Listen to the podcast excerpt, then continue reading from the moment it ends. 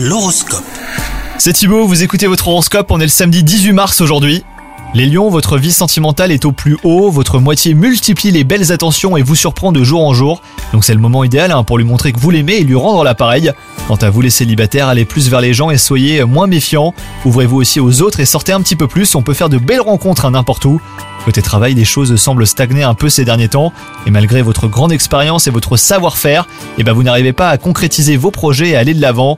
Donc euh, tenez bon et persévérez, hein, les lions, votre ténacité finira par payer. Pour ce qui est de votre santé, il semblerait que vous ayez pris euh, de bonnes résolutions, vous faites euh, plus de sport et vous avez même adopté une alimentation plus saine. Surtout n'abandonnez pas, vous êtes sur la bonne voie. Bonne journée à vous les lions